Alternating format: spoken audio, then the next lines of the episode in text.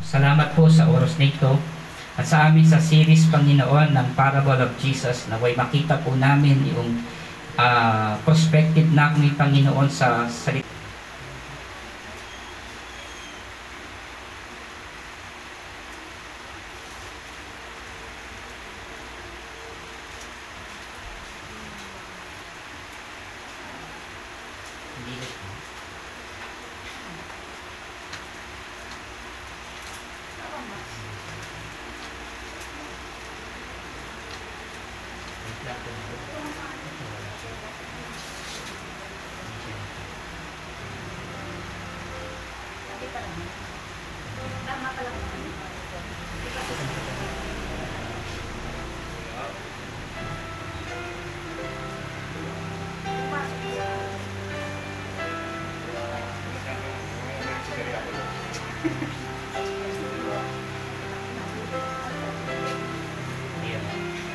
So yung topic natin, sorry, nabagabi ko.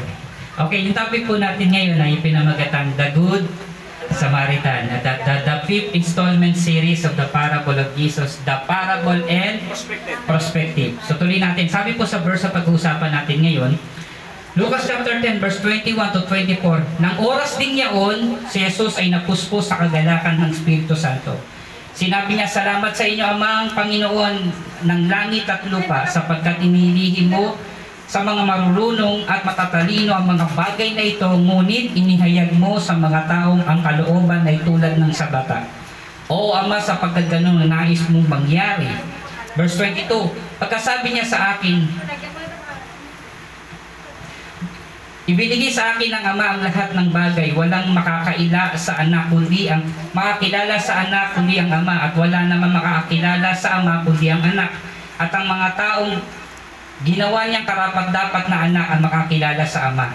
Humarap si Jesus, Humarap si Jesus sa mga alagad sinabi ng walang ibang makaririnig. Mapalad kayo sapagkat nakita ninyo ang mga nakita ninyo ngayon. Sinasabi ko sa inyo, maraming propeta. Ulitin ko ah, maraming propeta at matuwid na tao ang naghahangad ng makita ang inyong nasaksiyan at marami at narinig ang inyong mga napakinggan. Subalit hindi nila ito nakita ni narinig.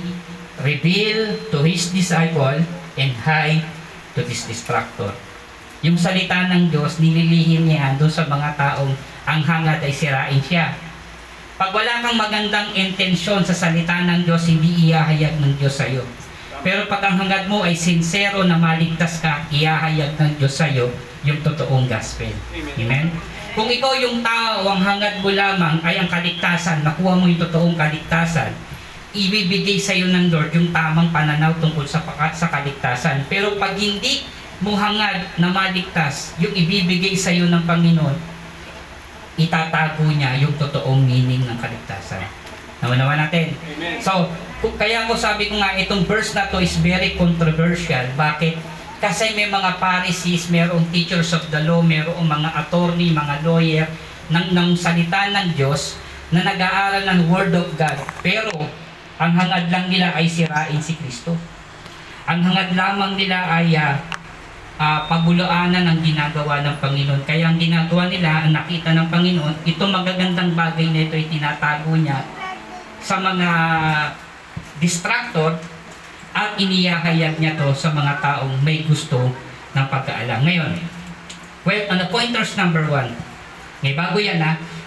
Sabi dito, the pointers number one, the question we must ask. Ito yung tanong na dapat nating tinatanong. Sabi ng Lucas chapter 10, verse 25, Isang dalubhasa sa kautosang Hudyo ang lumapit kay Jesus upang siya ay Subukin. Okay, balikan natin yung kanina. Reveal to his disciple and hide to his distractor. Yung salita ng Diyos, tinatago niya sa mga may balak ng masama sa Kanya at inilalahayag niya sa mga taong naghahangad sa Kanya. Ito, isang dalubhasa sa kautosang Hudyo ang lumapit kay Jesus upang siya ay Subukin. Okay, bago natin pag-usapan yung topic niya, balikan natin to. Sabi dito, humarap si Jesus, humarap si Jesus sa mga alagad, sinabi niya, walang ibang nakarinig. Mapalad kayo sapagkat nakita ninyo ang mga nakikita nyo ngayon. Sinasabi ko sa inyo, maraming propeta at matuwid na tao ang naghahangad na makita ang inyong nasaksiyan. At marami ang inyong papak- napakinggan subalit hindi nila ito nakita ni nadinig. Ito yon. Si Jesus, isang dalubhasa sa utos ng Hudyo, nakita na ni Jesus na may lalapit sa kanya. Gets nyo? Amen. Nakita na ni Jesus merong isang dalubhasa sa kasulatan, hindi pa nangyayari. Foreseer, nakita niya lang, mangyayari pa lang. Sinabi niya sa mga alagad, may lalapit, may maghahangad, may gustong makakita nung hindi nyo nakita, ay yung mayroong gustong makakita na nakakita nyo pero itatago ko sa kanila. Okay, bakit bakit siya controversial? Binasa ko to, pinag-aralan ko to, controversial nga. Isang dalubhasa sa kontra ng Hudyo ang lumapit kay Jesus upang siya ay Subukin. subukin. Guro, ano nga ang dapat kong gawin upang magkaroon ako ng buhay na walang Hanggang. hanggang. Tanong ko, the question we must Ask. ask. Ito yung tanong na dapat mong tinatanong ngayon. Amen. Ano bang gagawin mo para magkaroon ka ng buhay na walang hanggan? Tanong ko, alam mo na? Alam niyo na. Dapat tinatanong niyo yan. Amen? Amen. Nagsisimba tayo every week, pero hindi mo ba natanong yan? Paano pa ako magkakaroon ng buhay na walang hanggan? Sapat ba na magsimba ako? Sapat ba nasa loob lang ako ng church? Sapat ba na nagbibigay ako? Sapat ba na gumagawa ko ng mabuti sa aking kapwa para magkaroon ng buhay na walang hanggan? Ito yung controversials na questions na dapat natin kinu-question sa sarili natin. Guro, ano ang dapat kong gawin upang magkaroon ako ng buhay na walang hanggan? Tanungin ko po kayo. Alam nyo na. Alam po ba natin? Ano po ba yung dapat nating gawin para magkaroon tayo ng buhay na walang hanggan? Alam nyo, dapat natin inaalam yung buhay natin sapagkat hindi tayo forever. Marami na tayo nakita, nakasama natin noon, ngayon hindi na. Marami tayong nakilala, nakausap lang natin kahapon, ngayon wala na. Amen? Kahapon po, ah meron akong favorite na lugar sa Tondo. Ah, pagtanghali, talagang tinitis ko yung gutom ko, makapunta lang doon, kasi doon yung area ko. So kahit medyo malayo ko, pipilitin kong hindi kumain, makapunta lang doon sa tindahan na yon para makabili ng champorado. Pag umorder ako, dalawang order kagad. Tapos minsan may tinapay pa yon. So, kahapon, excited ako. I'm so excited kumain ng champorado. Sabi ko, ah, excited. Miss ko kahapon, anong nanamusan mo, champorado ko hindi. Pero kakain kasi ako ng ha- tanghali. Kasi nagluluto sila ng champorado kahit tanghali. So, yun ang tinatanghali ko pag ah, tanghali ang pagkasabado. Pagdating ko doon, gutom na gutom na ako. Alam mo ba pagdating ko doon, yung nagluluto ng champorado, patay na. Una, nalungkot ako. Pangalawa, nagutom ako. gutom na gutom ako eh. Tinis ko yung gutom ko. Alas dos, hindi pa ako nag-aamos na kumakain ng tanghalian. Kasi sabi ko, kakain ako doon. Hinuli ko siya para pagdating doon, makakain ako ng maayos. Malayo yung area kasi. Tapos pagdating ko doon, sa may masino, pagdating ko doon, patay na yung nagtitinda. Ang nakalagay doon sa tindahan ng kabaho niya. Nalungkot ako. At the same time, nagutom ako. Bumalik sa isipan ko na wala talagang permanente sa mundo. At dapat itong tanong na to ay tinatanong natin ngayon. Ano pang gagawin ko para magkaroon ng buhay na walang hanggan? Alam niyo po ba yung mga tao, matatalino daw yung mga tao nagtatanong ng ganyan? Ang iniisip hindi yung pagkakainin niya ngayon, hindi niya iniisip ano yung mangyayari sa kanya ngayon, kundi iniisip niya yung eternal. Amen? O naman natin. Alam niyo nung unang panahon, hindi naman po ta- hindi naman talaga issue eternal life eh. Nung dumating lang si John the Baptist, nung dumating lang si Christ, tsaka pa lamang nabuksan yung tao na may eternal life. Amen? Ewan ko lang kung tama ako ha. Correct niyo kung may mali talaga ako. Pero sabi po ng, sabi dito, the lawyer asked the question, yung lawyer daw nagtatanong, sabi doon, the lawyer asked the question, Masters, what I have do, what I have to do, so um, so that I may have eternal life. Ano daw yung gagawin ko para magkaroon ako ng buhay na walang hanggan? Alam ni Kristo na yung taong ito nagtatanong hindi sincere. Alam niya, itong tao na ito nagtatanong mayroong hidden agenda laban sa kanya. Gusto siyang ipahiya, gusto, gusto siyang itrap, tama? Gusto niyang itrap si Christ, gusto niyang itest si Kristo, gusto niyang itrick ang Panginoon. Kasi nga, matalino siya.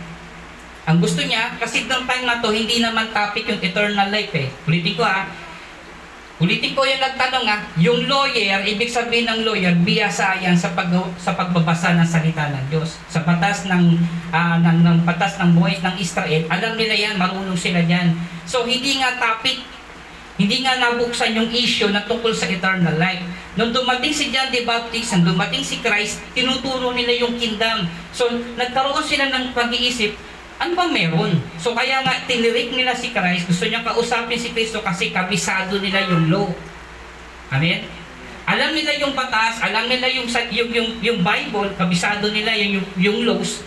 Kaya tinanong niya si Kristo, ano nga ba mangyayari para parang magkakaroon ba ako ng buhay na walang hanggan? Alam ng Diyos na tinitrick lang siya, alam niya na, na sinusubok lang siya ng mga taong ito, pero may binanggit sa mga ngaral. Sabi ko nga, hindi pa ito na topic noong unang panahon sa mga ngaral may topic. Sabi doon, mga ngaral chapter 3, verse 11. Hirap sa tanong. Inaangkop niya ang lahat ng bagay sa tamang kapanahunan.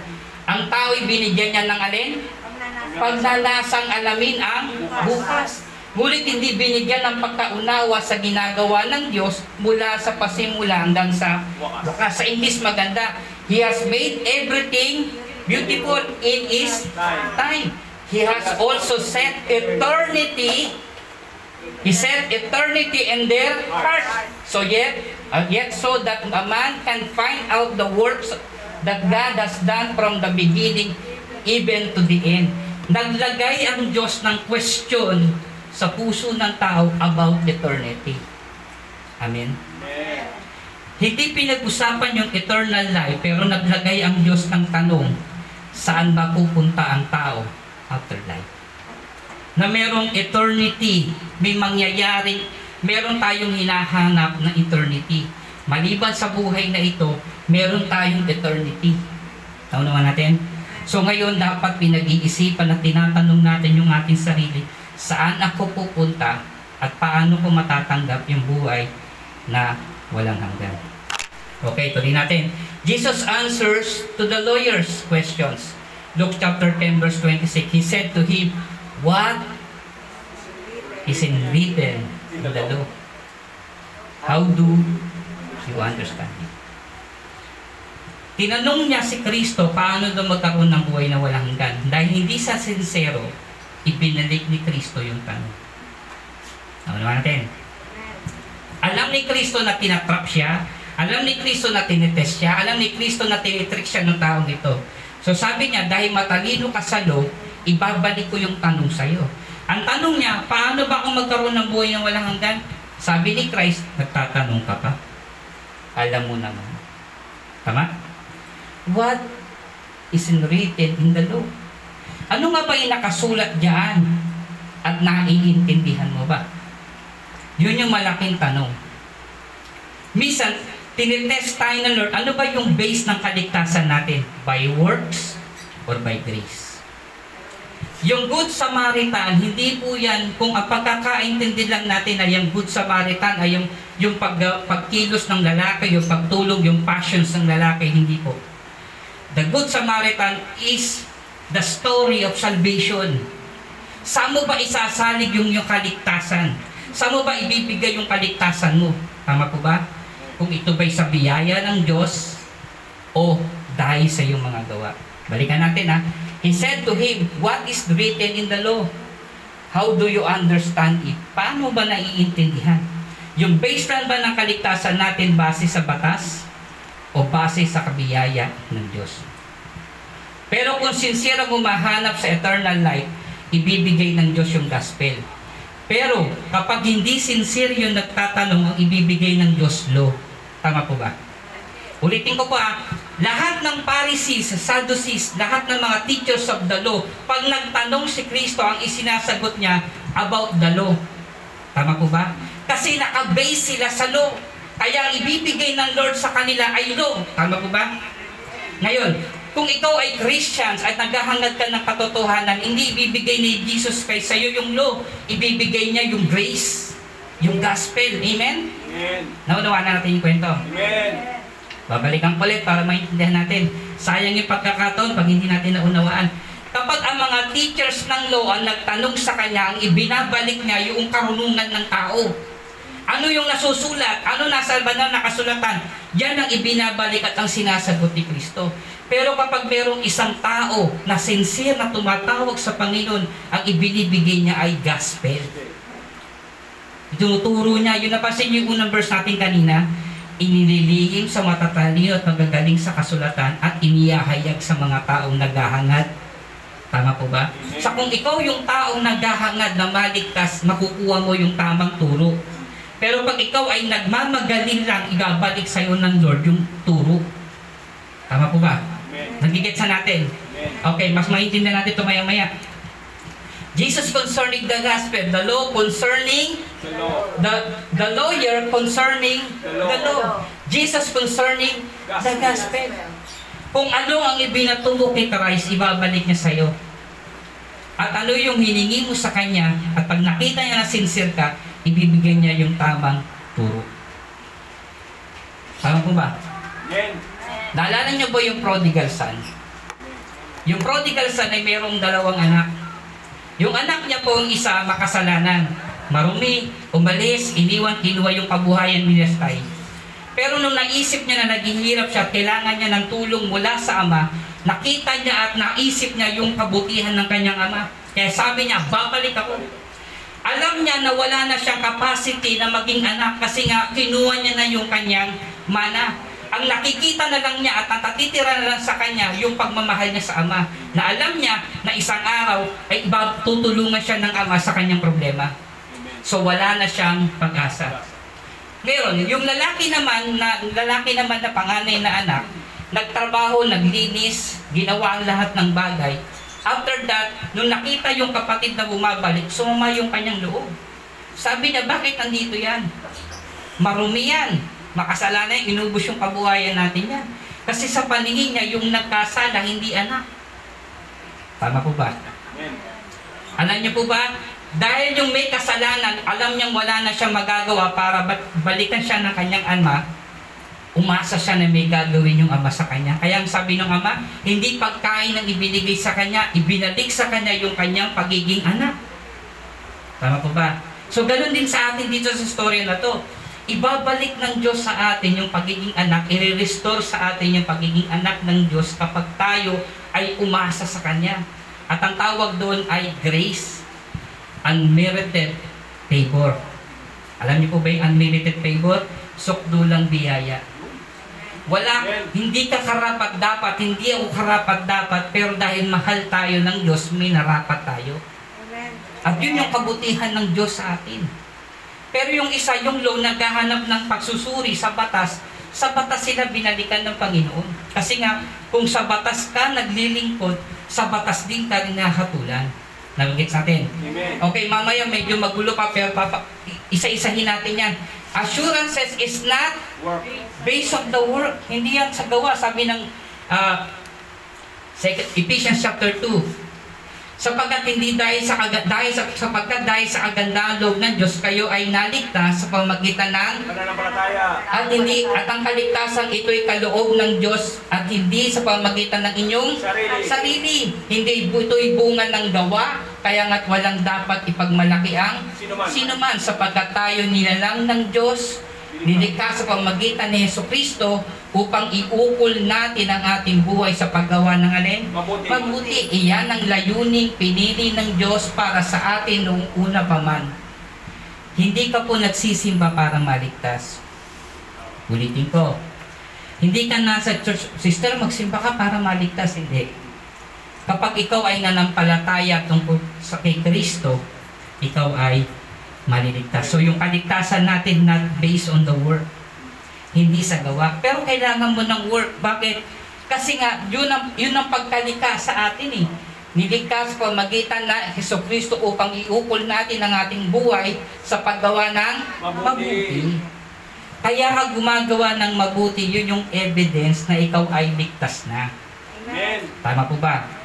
Lahat ng tumatawag kay Kristo, whoever calls the name of the Lord shall be saved. Amen. Lahat ng tumawag sa Panginoon, manalig sa kay Kristo, maliligtas. Tuloy natin. Roma chapter 3. Tandaan niyo po ah, assurance is not based on work. Sa law, may, Accountable. sa law may, Accountable. kapag ikaw ay nabuhay sa law, may accountable. Kapag ikaw ay nagtatrabaho according sa law, may accountable. Basahin natin sa Roma, chapter 3, Brother Edwin. Sabi doon, alam natin ang sino mang sinasabi, alam natin ang anumang sinasabi ng kautosan ay sinasabi ng mga nasasakop nito upang walang may dahilan ng sino man at dahil dito'y mananagot ang lahat Sa Diyos. sa Diyos. Kapag yung kaligtasan mo, binasi mo sa batas, sa Ten Commandments, mananagot ka sa Diyos. Bakit? Kasi yung kaligtasan mo, binis mo sa law. Kaya naalala mo, mamaya malalaman natin ito, unti-untiin ko ah. Nung pinag-aralan ko ito kagabi, nabuksan lalong isipan ko. Sabi dito, sino man, da, ito, may dadahilan ng sino man at dahil dito'y mananagot ang lahat Sa Diyos. sa Diyos kasi ang lahat ay nababase saan? Sa kautusan. Verse 2, 20. Walang taong mapapawalang sala sa paningin ng Diyos sa pamagitan ng pagsunod saan? Kautosan. Sa kautusan. Dahil sa gawaing kautusan ay in- ipinamumuka sa tao na siya'y nagkasala. Yung law, kapag ikaw ay nagtumingin sa batas, ihahatol ka according sa law. At ang lahat doon ay may accountable tayo. Gagawin ng kautos ipamumuka sa tao na siya ay Nagkasala. Tuloy natin. Ngunit ngayon nahayag kung paano ipinawalang sala ng Diyos ang tao. Hindi ito sa pamagitan ng Kautosan. ang kautosan at ang mga propeta mismo ang nagpatuto tungkol dito. Pinawalang sala ng Diyos ang lahat ng alin? Sumampalataya. Lahat ng alin? Sumampalataya. Kanino? Kay Iso Kristo. Sa pamagitan ng kanilang Mananalig. maging Hudyo man o. Hintil. So yung kaligtasan, napapawalang sala ka kapag ikaw ay nanalig kanino? Kay Jesus. Jesus. Yung lalaki nagtanong kanina, paano ba ako magkakaroon ng buhay na walang hanggan? Pero sabi ng Lord, ano ba nasa batas? Kasi yung mga Pharisees of the law, sila ay ma, ano, mabusisi, sinusunod yung kautosan kasi alam nila na kapag sinunod nila yung laws, maliligtas sila. Tama? Alam nila na pag sinusunod nila na, na mabuti ang kautosan, sila ay maliligtas dahil sa kanilang pagsunod. Naunawa natin. Amen. Kaya sabi ng Lord, o sige, dahil alam mo, ang base ng iyong kaligtasan na nakabase sa libro, sabi ng Lord, sige, tinatanong mo ko tungkol sa kaligtasan, ano yung nasusulat doon? Tama? Amen. So ibinalik ng Panginoon sa kanila hindi yung biyaya ng Diyos kundi yung batas. At yung batas na sinasabi kanina sa dito, walang taong magpapawalang sala sa paningin ng Diyos sa pamagitan ng pag Susunod. sunod sa kautusan dahil sa gawaing kautusan ay ipamumuka sa tao na siya'y Nagkasala. nagkasala. Kapag sa, sa ka nakatingin, sa ka rin nahatulan ng Diyos. Pero kapag ikaw sa grace nakatingin, sa grace ka rin nahatulan ng Panginoon. Amen? Kaya kung yung paglilingkod mo sa Diyos ay based sa law, sa law ka rin nahatulan ng Diyos. Kaya ang sabi nung, uh, nung, nung lalaki, paano maligtas? Ano ba yung nasulatan? Kasi yung lalaki, nagtatanong, hindi sincere. Pero sabi niya doon sa mga apostol kanina, yung binasa natin kanina, Teka, sandali lumapit kayo sa akin. Yung nakita nyo kanina, hindi nila nakita yun. Sa inyo ko lang pinakita yun. Kasi kayo naghahangad ng totoong aral.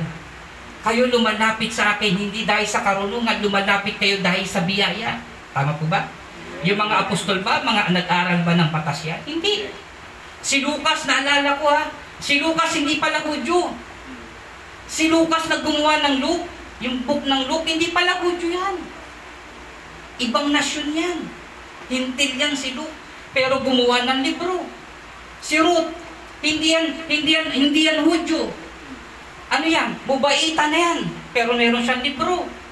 Kaya nga yung mga tao na umaasa sa law, sa law sila hatulan. Pero yung mga tao umaasa sa grace, sa grace sila hatulan. Amen? Amen. Amen? Amen. Balikan po yung prodigal son. Naawa yung lalaki sa kanyang sarili, lumapit ka sa kanyang ama, sabi niya, by grace. Alam niyang wala siya magagawa by grace. O, binalik ng Lord sa kanya, unmerited favor. Ano yung unmerited favor? Yung biyayang hindi dapat sa'yo pero ibinigay para sa'yo. Amen. Pero ang tao, kapag nag-base ka sa law, nag-base ka sa ginagawa mo, ginagawa mo to dahil ito ang gusto mo para sa Panginoon, mali. Hahatulan ka ng Diyos according sa law. Naunawa natin. Amen. Bakit ka nagsisimba? Kasi sabi ni Pastor, hahatulan ka sa law. Dapat pag nagsimba ka, ito ang gusto mo sa Panginoon. Amen? Amen? May magbibigay. Bakit ka magbibigay ng tithes? Sabi kasi ng law eh. Hahatulan ka pag hindi ka nagbigay, hahatulan ka. Bakit? Hindi ka nagbigay ng 10. Pero pag ikaw nagbibigay according in grace, according to generosity, ibibless ka na ng Panginoon. Amen? Amen? Kasi ang grace walang bound. Ang law may bound. May, ang, ang batas mayroong corner. Ang grace malawak. Saan mo gusto? Sa grace. Sa grace o sa law? Sa grace. Okay, sabi dito, walang tao mapapawalang sala sa paningin ng Diyos. sa pamagitan ng pagsunod Kautosan. dahil ang gagawa, ang gawain ng kautosan ay ipamukha. Tama? Ipamukha na sa tao na siya'y nagkasala. Kaya kung ikaw nabubuhay pa ngayon sa law, ipamumukha ng law sa'yo, hindi ka karapat dapat sa Diyos. Totoo yan. Kapag ikaw lagi nakatingin sa law, sa law, sa law, ipamumukha ng Diyos sa'yo na mali yung lahat ng ginagawa mo. At sa sangit, sa, sa, sa sarili mo, iisipin mo, wala na akong nagawang tama. Kasi alam mo, ma- marumi ka, malinis ka, pinamumuka ng batas kasi sa batas ka nakatingin. Ano sabi ng Bible? Ano? Ano ba nakasulat? Tama? Ano nakasulat? Sa mga alagad, tinawag ni Kristo, sinabi yung lihin. Pero yung lalaking nagtatanong, hindi naman sincere, ano nakasulat? Kasi nasa loob. Pero pag nasa grace ka, tatawagin ka, sasabihin yung lihim. Amen? Para pa ng Diyos. Kaya kapatid, huwag ka nang mabuhay sa law. Mabuhay ka na sa grace. At kung bakit ka gumagawa, hindi dahil may law. Gumagawa ka dahil nasa grace. Amen. Bakit ka nagsisimba dahil ikaw iniligtas, hindi para maligtas? Bakit ka nagbibigay? Bakit ka tumutulong sa kapwa? Hindi dahil sa bro. Tumitingin, tumutulong ka sa kapwa because of the grace. Amen? Kaya nga napaka-controversial ng mensaheng ito. At gusto ko lang ipaliwanag sa atin ano ba yung stance ko bilang isang Christian. At gusto ko maging stance mo rin bilang isang Christians. Amen. Now we are live by faith, not by sight. And we are not, assurance natin ay wala sa work, kundi nasaan? Nasa grace. Marami sa atin hindi makapag-serve kasi sinisilip niya sarili. Hindi ako karapat dapat. Hindi ako mabuti, hindi ako matindi. No! You are in grace. Nasa biyaya ka ng Panginoon. Lahat ay available, lahat ay open, lahat pwedeng maglingkod para sa Panginoon. Huwag mong, i- huwag mong ipamukha sa sarili mo na marumi ka. Pinawalang sala ng Diyos ang lahat, Sumampalataya. ang lahat Sumampalataya. kay Jesus sa pamagitan ng kanyang Pananalig. pananalig, Hudyo man o. Pintil. Tuloy natin. Assurance is not based on work. Sa law, mayroon tayong accountable sapagkat ang lahat na nagkasala ay walang sino mang nakakaabot sa pang, ano, kaluwalhatian ng Diyos. Ngunit dahil sa kanyang kagandahang loob, siya ay pinawalang sala niya sa pamagitan ni Kristo Jesus Na siya. na siyang pinalaya Sa kanila. Wala, kasi pag nasa law ka, hindi ka makakaabot sa Diyos. Kasi may corner yung law eh. May hangganan yung batas eh. Hanggang doon ka lang.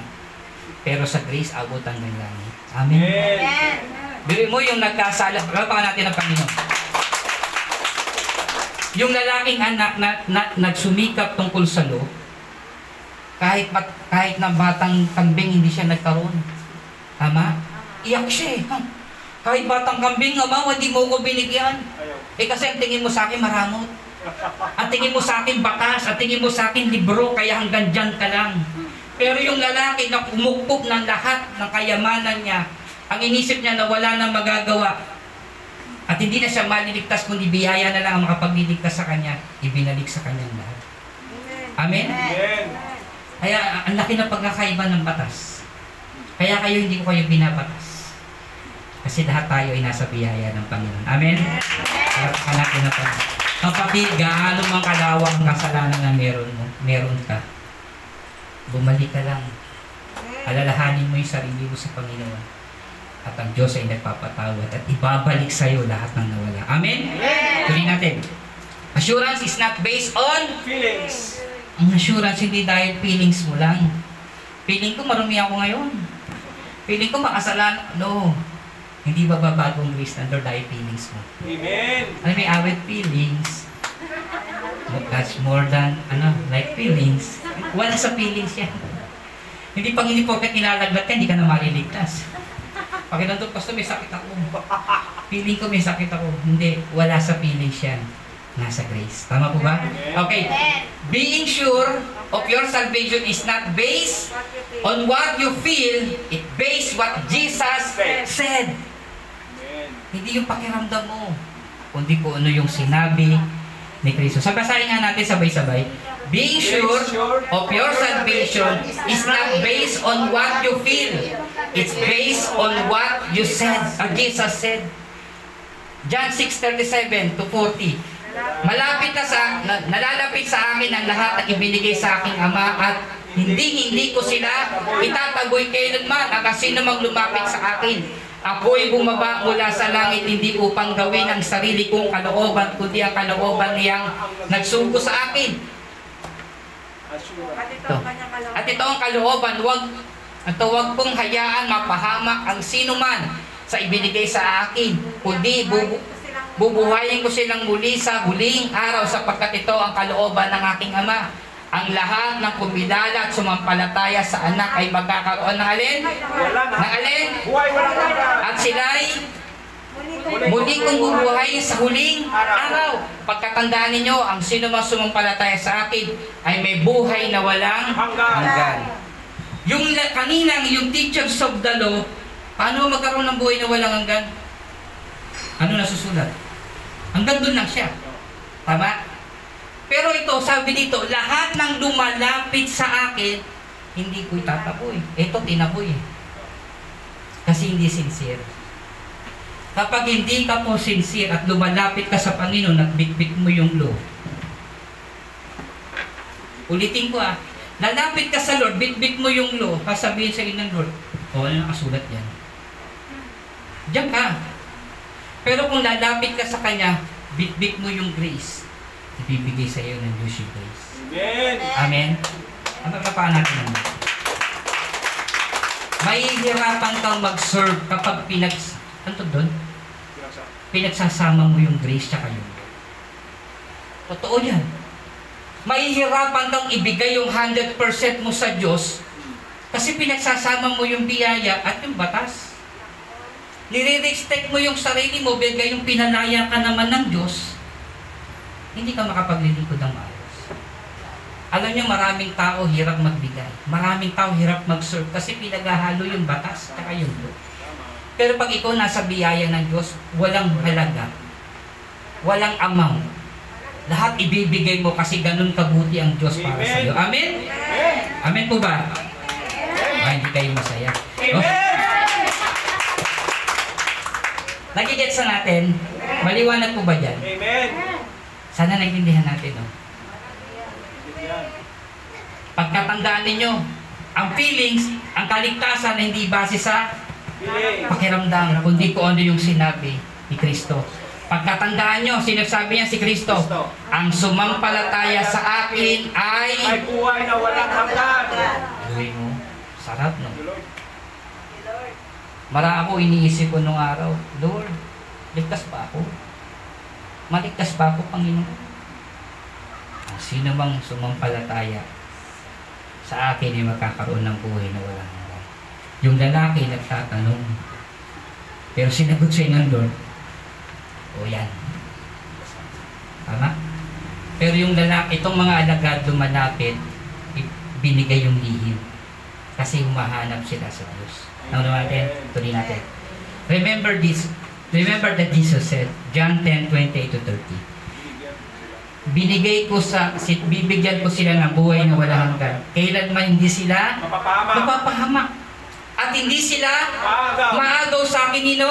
Hindi naman. Ang aking ama na siyang nagbigay sa kanila sa akin ay lalong dakila sa lahat at sila'y Maagaw. hindi sila maagaw ni naman sa akin, Ama. Ama. Ako at ang Ama Ay isa. Ay isa. Ano yung purpose ng Lord? Lahat ng lumapit sa Kanya, hindi niya itataboy. At ang sino mang ibinigay ng Ama, hindi pwede mong maagaw. Kapatid, yung kaligtasan mo hindi maagaw. Amen? Sabi mo nga, yung kaligtasan ko Ang kaligtasan ko ay hindi ay maagaw. hindi maagaw. Amen? Amen. Pag natakot ka na hindi ka maliligtas, you are not saved. Kasi nakatingin ka sa Lord. Pero pag nakatingin ka sa grace, you are saved. Amen. Pero may danger yan. Kasi maraming Christians nowadays, pinanghawakan yung salita na yan, gumagawa sila ng kasalanan. Ang ginagawa nila, total, ligtas naman ako kahit mag-asawa ko ng marami, gumawa ko ng masama, magnakaw ako, ligtas na ako. Mali. Kasi totoong naligtas, gumagawa ng mabuti. Amen. Amen. Eh paano pag hindi ka gumagawa ng mabuti, hindi ka ligtas. Kasi ang evidence na ikaw ay naligtas, gumagawa ng mabuti. Hindi ka gumagawa ng mabuti para maligtas, kundi gumagawa ka ng mabuti dahil ikaw ay Ligtas. naligtas. Ako at ang aking ama ay, maliwanag na po ba? Amen. Naintindihan ba natin? Yung pagkakaiba ng grace tsaka ng law? Ni grace po. Sabi natin, Remember that Jesus said, John 3.16, sapagkat gayon na lamang ang pag-ibig ng Diyos sa Diyos sa, sanlip, sa sangkatauhan at kaya ibinigay niya ang kanyang kaisa-isang anak upang ang sino mang sumampalataya sa kanya ay hindi mapahamak kundi magkaroon ng Buhay na walang hanggan. eh paano kung nagsiserve ka sa Lord because of the law? Sayang na namatay si Kristo sa krus. Useless yung krus kung siya nabubuhay ka because of the law. Hindi mo inonor yung kamatayan niya sa krus. Kaya nga napakahalaga na alam mo yung sinasaldigan mo na pananampalataya na kay Kristo. John 5.24 Pagkatandaan ninyo to, ang nakikinig Sa aking salita. Makinig. Pagkatandaan nyo to, ang nakikinig sa aking salita at sumasampalataya sa nagsugo sa akin ay may buhay na walang hanggan. Hindi sila hatulan sa halip, ililipat sila sa buhay, sa buhay mula, mula sa kamatayan. Amen? Mula doon sa buhay, nilipat ka ng Lord. Ay mula doon sa kamatayan, nilipat ka ng Lord sa buhay. Luke 10.27, sumagot ng lalaki. Ito yung kanyang sagot. Ibigin mo ang. Kanina, ito, the lawyer's Answer. answers. Di ba sabi ng Panginoon kanina, ano yung nasusulat? Tama. Lumapit siya kanina sa Panginoon, dala niya yung law. Sabi niya, Lord, ah, ako, bihasa ako sa batas eh. Alam ko to, kabisado ko to, back to back eh. Paano ba maligtas? Paano magkaroon ng buhay na walang gan? Sabi ni Christ, ano ba nakasulat yan? Tinatanong mo ko, eh, alam mo naman. Tama. Tama. Sabi niya, alam ko yun. Itong sabi niya. Ano naman na? Sumagot ng lalaki, ibigin mo ang Panginoon mong Diyos Ang ng buong puso, buong kaluluwa, buong lakas at buong pag-iisip at ibigin mo yung kapaganan pag-ibig mo sa iyong sarili. sarili. Kinote niya dito yung dalawang chapter sa dalawang verse sa Bible. Deuteronomy chapter 6 and Leviticus chapter 9:18. Ibigin mo ang Panginoon ng buong puso at buong lakas mo. Kinote niya yan. O ibig sabihin, alam niya talaga yung law. Kabisado niya talaga yung Old Testament kasi yung yung sinabi niya yan ay sinabi sa dalawang verse na yan. Buksan niyo, makikita niyo doon. Alam niya talaga yung law, kaya nga hindi sincere ang Lord makipag-usap sa kanya kasi alam niyang tinetest lang siya. Kaya nga ang ibinigay sa kanya, nilapitan mo ko because of the law, ibabalik ko sa iyo yung law. Tama? Hindi ka sincere na lumapit sa akin at hinahanap yung grace ko, bakit ko ibibigay sa iyo yung biyaya? Eh hindi naman biyaya ang hinahanap mo, batas. At alam nyo ba, habang sinasabi siguro niya yan, sabi ni Kristo, anong nakasulat dyan? Ehem, ehem. Tama? Siyempre, marunong ka sa eh. Di ba? Sabi ni Lord, ano ba nakasulat dyan? Sandali. Tingin sa mga tao. Sumagot ang lalaki. Ibigin mo. Tama? Ang Panginoon mong Diyos ng buong puso mo, buong kalwa, buong lakas, ang buong pag-iisip, at ibigin mo yung kapwa. Gaya na yung sarili. Siguro nakataas yung leg niya. Kasi kabisado niya yung law. Para sa sabi ng teacher, sino ba nakakaalam ng Deuteronomy chapter 6 and Luke, ano, Leviticus chapter? Ako ma'am. Sige nga pakirecite. Oh, di nag-recite siya. Sabi ng mga classmate, Yay! Kabisado ang law. Magaling siya. Tama po ba? Tama po ba? Siguro sabi, siguro sabi Lord, eh ikaw na. Eh di wow. Siguro habang nag-recite sabi ni Lord, eh di wow. Ikaw na yung sakalang. Ikaw na yung magaling. Alam mo sagot ni Christ? Jesus answered to the lawyers. Lucas chapter 28, sinabi niya, Tama ang sagot mo. Wow, palapakan mo estudyante. Palapakan yan. Galing. Tama, very good, very good. Gawin mo yan. Gawin mo. Gawin mo yan para magkaroon ka ng buhay na walang hanggan. Alam mo, tinignan ko sa Griego ang ibig sabihin ng buhay na walang hanggan, exile. Ang ibig sabihin ng hininga. Samantalang kanina, yung tinatanong niya, he said to him, what is written in the law? How do you remember it? Mali pala to. Sabi doon, yung tinanong niya kanina, kalimutan, mali yung simulat ko. Ang sinabi niya, paano ako magkaroon ng buhay na walang hanggan? Ang ibig sabihin nun ay sowe. Suwi ka talaga. okay, mali to, mali, mali. Mali. Chapter 20 sabi doon, sabi niya yung tanong niya kanina, Panginoon, paano ba ako magkakaroon ng buhay na walang hanggan? Ang sinagot ni Chris, babalikan ko lang para maintindihan kasi pinag-aralan ko siya kagabi. Anong pagkakaiba ng, huwag ito ah, ang pagkakaiba ng buhay na walang hanggan na binabanggit niya at yung buhay na walang hanggan nung tinatanong niya kanina. Kanina yung tinatanong niya, yung buhay na walang hanggan, ang ibig sabihin nun ay sowe. Ang tawag doon, absolute life.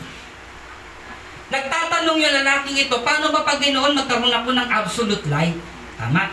Ang sagot ni Kristo sa kanya, simple lang. Ito yung buhay na walang hanggan. Saw. Hininga. Magkaiba yung absolute life doon sa sa hininga. Nagigets nyo? Amen. Pareho silang buhay na walang hanggan. Pero yung interpretations ng Greek word, yung strong ng Greek word, magkaiba. Kasi dito, ang tinutukoy niyang soul life, ang ibig sabihin, the absolute life, buhay talaga na walang hanggan. Yung tinatanong na lalaki, Panginoon, paano po ako magkakaroon ng totoong buhay na walang hanggan, yung eternity papunta sa langit? Pero dito, dahil nga ang sinasagot niya sa Panginoon, based off sa law, ang isinagot sa kanya ng Lord, tama ang sagot mo, gawin mo yan. Alin, yung batas. At magkakaroon ka lang ng buhay, hininga. Pag namatay ka, tapos ka. Nagets nyo na? Amen. Palapakan niyo, Panginoon. Balikan ko ulit, sayang yung oras. Yung tinatanong niya ng paano ba ako magkaroon ng buhay na walang hanggan, ang tawag doon Zoe life, the absolute life, the eternal life, papunta sa langit. Yun naman yung kanyang tanong eh. Pero sinagot siya ng Lord kasi bakit ganito ang sagot ng Lord sa kanya sao? Ang ibig sabihin nun is hilinga. Yung buhay mo hanggang dito lang kasi nakabase ka dito. Pero kapag ikaw ay nakabase doon sa eternal life, ang bibigay ng Lord sa iyo, Zoe life. Gets natin? Amen. Kaya minsan pag magbabasa ka ng Bible, tingnan mo rin yung ano bang pinag-uusapan doon. Kasi baka magkamali tayo ng totoong konteksto. So yung konteksto na pinag-uusapan kanina, yung, yung tinatanong niya na paano magkaroon ng buhay na walang hanggan, totoo yun, genuine yun. Eternity life yun. Kaya ang tawag doon, Zoe life. Pero ngayon, no, sinagot siya ng Lord dahil nakabase ka sa law, hininga lang ang makukuha mo. Pag namatay ka, hanggang doon ka na lang. Hindi ka makakarating sa langit. Tama? Sabi ni Kristo, balikan natin ha. Sumagot na lalaki, ibigin ng Panginoon mong Diyos ang buong puso, buong lakas, buong kalabong, buong lakas mo at buong isip at buong uh, ibigin mo yung kapagay na iyong sarili. Sumagot si Jesus. Sabi ni Jesus, tama ang sagot mo. Gawin mo yan. Makakamit mo yung buhay na walang hanggan. Mabubuhay ka. Amen. Alam niyo ba yung konteksto na sabi doon, igalang yung ama't ina? Sapagat ito yung utos na may kalakip na pangako. Sinabi sa Deuteronomy, igalang yung ama't ina para humaba ang iyong buhay.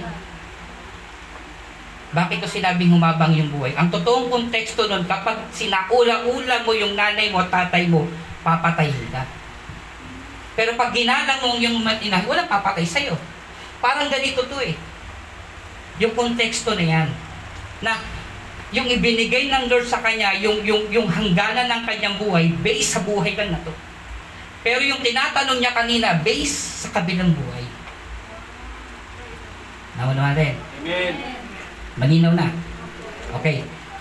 Balikan natin to. Ibigay mo ang Panginoon mong Diyos ang buong puso, buong lakas, buong kaloob, buong pag Diyan pa lang nagkasala ka na eh. Tama. Tama mali. Tama. Kasinungalingan yan. Sino makagagawa na ibigin mo ang Panginoon ng buong puso, buong lakas, buong kaluluwa? Walang makagagawa niyan. Meron ba niyan? Buong isip mo, buong puso, buong kaluluwa, buong lakas mo para sa Panginoon? Hindi ko na makagawa niyan. Yung asawa ko nga eh, bahal ko eh. Pero minsan pagkapanood ako ng magandang sabi ko, crush ko yan. Di ba? Bahal ko siya. Pero pag nakakita ko ng maganda, ang ganda niya, crush ko yan. Siya rin, mahal niya rin ako. Pero pag burrito niya, silimin ko. Alam mo si Pero ibig sabihin ba nun, hindi niya na ako mahal o hindi ko na siya mahal? Kasi hindi ko na siya naisip. Tama? Kaya nga kung ito sinasabi, nakuha niyo na ibig ko sabihin. Kaya nga, balabahan niya ang Panginoon. Kaya nga kung itong law, ang titingnan mo, dito palang sablay ka na. Dito palang sablay ka na, hindi mo kayang ibigin. Ang Diyos, ang buong Alam mo, walang makagawa niyan. Ewan ko lang kung meron. Hanapan niyo nga ako. Taas ang paa. Yung magagawa mo yung ganyang bagay, yung buong puso, siguro nasaan ka nakatira nun? Sa bundok ka na siguro. Kasi nga, sabi nung lalaki, paano magkaroon ng buhay na walang hanggan? O, nakasulat yun. Hindi alam mo yung kasulatan, sinabi niya. Ang tingin niya yan talaga. Pero totoo niya, diyan pa lang sumala ka na eh. Walang makagawa niya. Hirap niya. Kahit nga ang nanay eh, may favoritism. Di ba? Nagmamahal ng anak niya, mahal niya yung anak niya, pero mayroong anak talaga na paborito yan. May pinagtatabi ng ulam. o bakit? O teka, teka. Mami, kaninong ulam yan kay ate mo? Bakit ako wala? Eh, tumigil ka. Batugan ka. Tama ba? Nagigess ba natin yung pinag-uusapan? Malinaw? Sino nagsabing malinaw?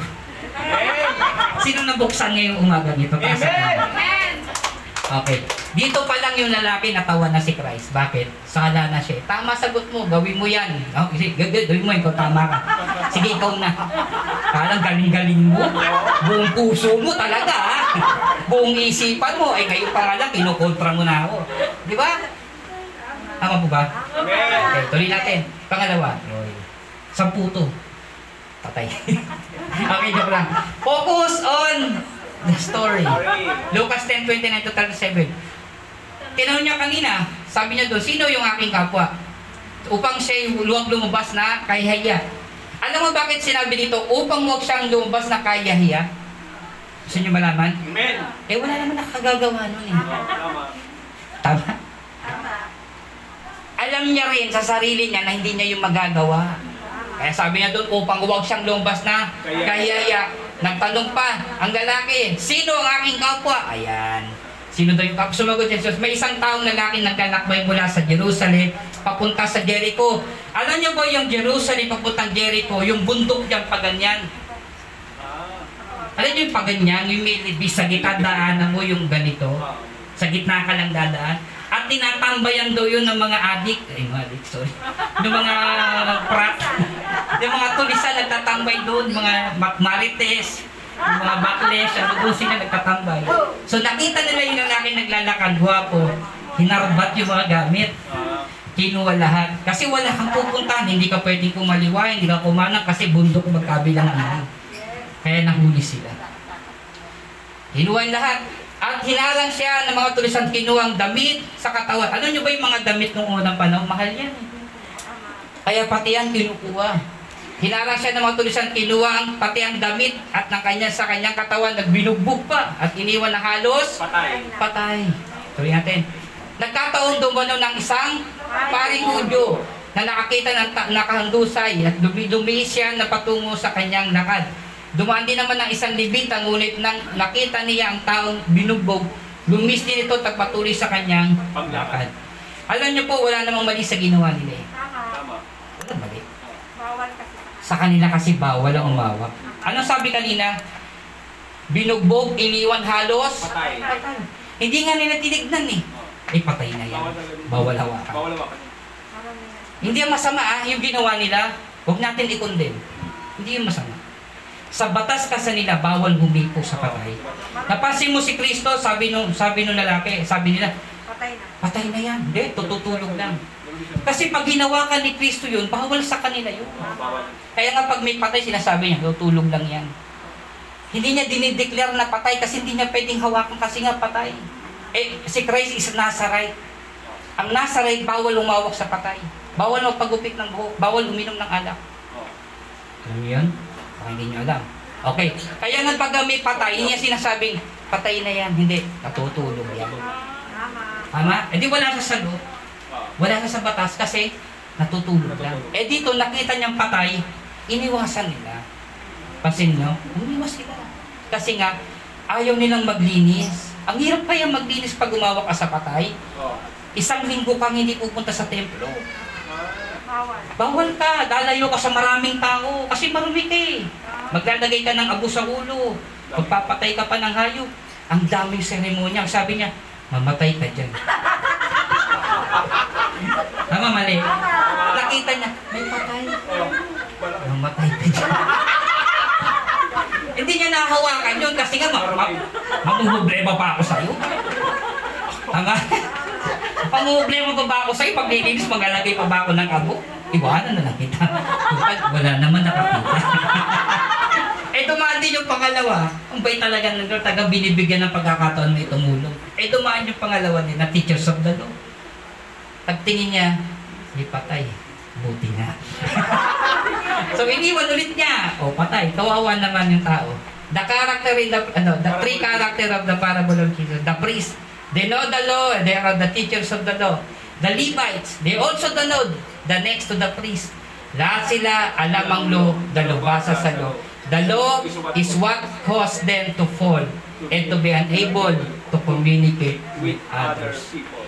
Sinerch ko pa sa Google yung Tagalog English na yan.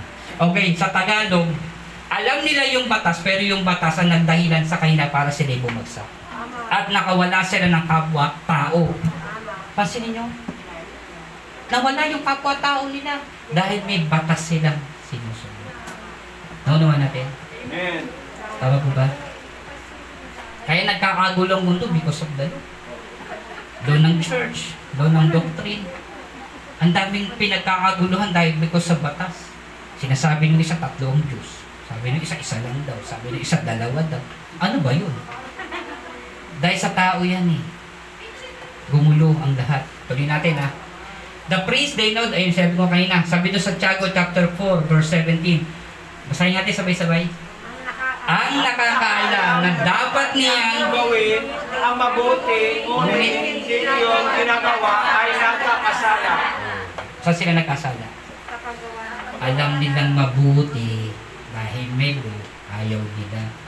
Nagkasala sila hindi. Nagkasala. Tapos mangingi ka ng eternal life.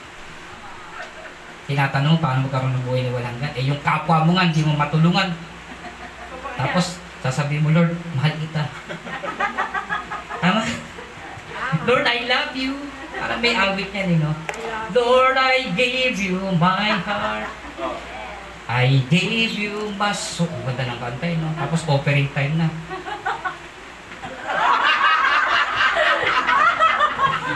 Tumayo na. Tumayo na. Tago na, umuwi na. Diba, nag-CR. Paano mo bibigay yung lahat? Eh, offering na nga lang, di mo maibigay. Ah, sabi mo, bibigay mo yung puso mo, yung kaluluwa mo. Offering na nga, labas sa katawan mo, hindi mo maibigay. Ganun kasimple. Kaya nga pag lo, pag, pag, ano, pag, pag-uusapan, may butas tayo niyan. Pero pag biyaya, kahit magkano, tanggap ng Diyos yun. Kasi Amen. we are living by faith, we're living by grace. Amen? Amen? Ano naman rin? Amen. Nagigit sa atin. Amen. Okay, kaya huwag kayong mag-alala. Nasa grace tayo. Amen. Grace po. Yes po. Okay, nasa grace tayo ng Panginoon. Santiago chapter 4, verse 17, ah, 40 to 17. Mga kapatid, ano mapapala ng isang tao kung sasabihin naman niyang siya ay may pananampalatay, ngunit hindi naman niya ito pinatutunayan sa gawa. Mailigtas ba siya ng ganong uri? Namamalataya. Okay, ito yung topic namin nakaraan. Alas 12, nagpuprentuhan pa kami. May tumawag sa akin. Kaya nga, nabuo yung topic na to kasi dahil dun eh. So, halimbawa may isang kapatid na wala silang maisot, wala rin makain. Kung sasabihin nyo sa kanya, pinatnubayan ka naman ng Diyos at magbihis ka at magpapabusog. Ngunit hindi naman nyo siya binigyan ng kanyang kailangan. Mas mabuti pang naidulot ito sa kanya. Gayon din naman ang patay. Uh, ganon din naman patay ang pananampalataya na walang kalakip na Gawa. gawa. Sabi mo, may humingi ng tulong sa'yo. Alam mo, nagugutom ako pagpipray kita. Lord, busugin siya. Sa spiritual, Amen, Lord. Gutom nga eh. Pag-pray mo, nalulunod na. Tulungan niyo ako sa Lord, nalulunod. Sandali lang muna, sister. Patatanggapin muna kita sa Panginoon. Iligtas mo muna bago mo patanggapin. Ang problema, yun, yun yung gusto nating mangyari. Dito hindi. Sabi doon mga kapatid, nananam, Papa, ano mapala na isang tao sasabihin niya, mayroon siyang pananampalataya, ngunit hindi naman to pinapatunayan sa gawa. Malilikas ba siya na ng ganong uri pa ng palataya? Hindi. Kahit ikaw na yung may malaking faith, kung hindi mo naman to ginagawa sa kapwa mo, mali ka din. Ah, okay na kaya? Okay, tuloy natin. Malinaw ba to? Malinaw? Amen. Okay. Gusto kong elaborate ko pa? Ah, Hindi na. Okay, tuloy natin. Pangatlo, yung Samaritan. Not part of the Jewish country. Hindi siya bahagi ng Jewish country. Yung, yung Samaritan. Hindi siya Hudyo. Pero, bahagi siya ng, ng Jewish country. Kasi, sila yung mga Hudyo, sila yung nakapag-asawa ng ibang bansa. Ibang lahi, kaya naging Samaritan sila. So, galit na galit yung mga ang mga Hudyo sa kanila kasi kababayan nila tapos lumihis ng landas. Yan yung masakit kaya tawag sa kanila ay Samaritan. Tinakwil sila ng Israel, dating kalahi na pero nakapag-asawa ng ibang lahi. Bayang hindi maliligtas, walang alam sa law, pero marunong magkapwa. Kapwa. Wala nga alam sa law, pero may maganda naman puso. Tama? May pasimba-simba pa tapos ang sama ng ugali. Di ka maliligtas niyan. Amen? Pasimba-simba ka tapos kung pagpasaway ka sa magulang, hindi ka maliligtas niyan. Nagdadabog ka pa, hindi ka maliligtas niyan. Paano makikita yung pananampalataya sa iyo? Amen? Tama ko ba?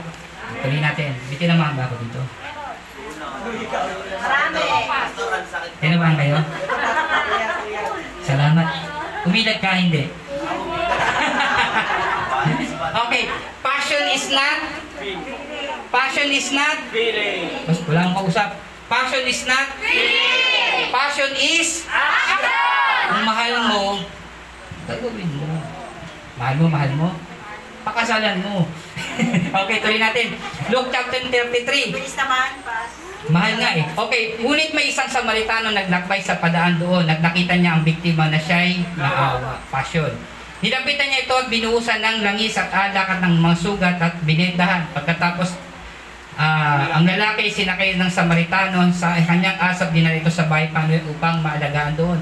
Kinabukasan binigyan ng dalawang salaping pila kang may-ari ng panu ng bahay panaglanyan at sinabing ito ang alagaan mo siya kung mahigit pa riyan na iyong magagastos babayaran ko sa aking pagbabalik. Nagtanong si Jesus, sa palagay ninyo, sino sa tatlo ang tunay na may kapwa ng taong hinarang ng mga tulisan? Ang tanong ng tu, tu- ano, ang taong tumulong sa kanya, tugon ng Abogado. Kaya nga sinabi sa kanya ni Jesus, sige, gawin mo din ang ganun. Tama? Gawin mo yun. Ganun gawin mo. Alam mo yung law? Gawin mo. Pinakita niya doon sa law, doon sa law maker, ano sa law maker, doon sa law provider, sa doon sa abogado, sabi niya, Nakita mo yung dalawa, yung Pharisees at yung Levites. Hindi sila tumulong, pero alam yung batas. Gawin sundin mo yung Samaritan. Yun ang gawin mo. Huwag mo sundin yung dalawa, umalis. Sundin mo yung ginawa, yung pangatlo. Tuloy natin ha. Ang pagtulong sa kapwa ay walang pinipiling. Tao. Tama, tama, mali. Tama. Hindi niya kababayan yung nabugbog. Kababayan ng Pharisees yun, tsaka ng Levites. Samaritano yun eh. Ay, ano yun eh, ah, Hudyo yun, yung ah, nahu- na, na, na, nabugbog eh. Ang pagtulong sa kapwa ay walang oras. Biruin mo, maglalakbay pa siya, pero ang ginawa niya, hinayaan niya na maabala siya. Kaya pag tutulong ka sa kapwa mo, kung tingnan yung oras, tumulong ka lang. Huwag mong ituring na abala. Tama po ba? Kasi pag ang pagtulong mo, merong abala to eh. Perwisyo to eh. Sagabal to eh. Di ba may bumisita eh, mga bumisita na naman. Di ba matutulog ka na, pero may tatayo, may tatawag sa'yo, "Ay, pautan! So, abala yung para sa'yo. Ang pagtulong sa kapwa ay hindi ka no, handa ka maglabas ng pera, may halaga ang bawat tulong. Totoo yan. Ang totoong tumutulong naglalabas ng pera. Tama. Tama po ba? Amen. Maraming tatamaan dito. Di totoo lang. Kung gusto mong tumulong, talagang may halaga. Di mo nadinig yun? Tumulong ka na nga eh. Marunong ako mag, ano, Magpusa. magpusa. Oh, yun. Ganyan din ako, Pas. Totoo yun. Kaya pagtulong, pusa yun. Passion yun eh. May nagutos ba doon sa Samaritano? Wala. Pusa niya yung ginawa. O palapakan natin yung mga may pusa. Amen? Nalala ko, sabi ko doon, oh. Gusto ko sanang ipapinturahan yung church. Sabi ni Nanay Celia, ay Nanay Janet. Ako na po, Pastor. Amen? Palapakan natin ang Panginoon sa buhay ni Nanay Janet. Hindi siya inutusan. Hindi siya kinunbing. Pero dahil mayroon siyang pusa, ginawa niya. Last na to. Luke chapter 10. Ah. Ang tanong ni Jesus, sa palagay niya, sino kaya sa tatlo? Ayun. Tugon ng abogado, sinabi sa kanya ni Jesus, sige, ganun din ang gawin mo. Ano yung conclusions natin? Sino ka sa tatlo? Karakter. Sa Good Samaritan. The priest, the Levites, the Samaritan. Kung, pipi- kung napili mo yung pangatlo, gawin mo yung ginawa niya. Amen? Alam mo ba nung nakita nung priest, politiko ah, nung nakita nung priest yung may sakit, na-depress. Na-depress. na-depress. nung nakita niya may nakandos, na-depress siya, na-depress. so, kaya umalis siya. Nakaka-depress naman talaga, di ba? Gusto mong tulungan, kaso may law eh. Gusto mong tulungan, kaso may batas eh. Kaya na-depress siya, kaya umalis siya. So, sana huwag ka ma-depress pag tumutulong. Amen. Amen. So, tayo natin tumayo. Piliin natin ang Panginoon. Piliin natin ang Diyos.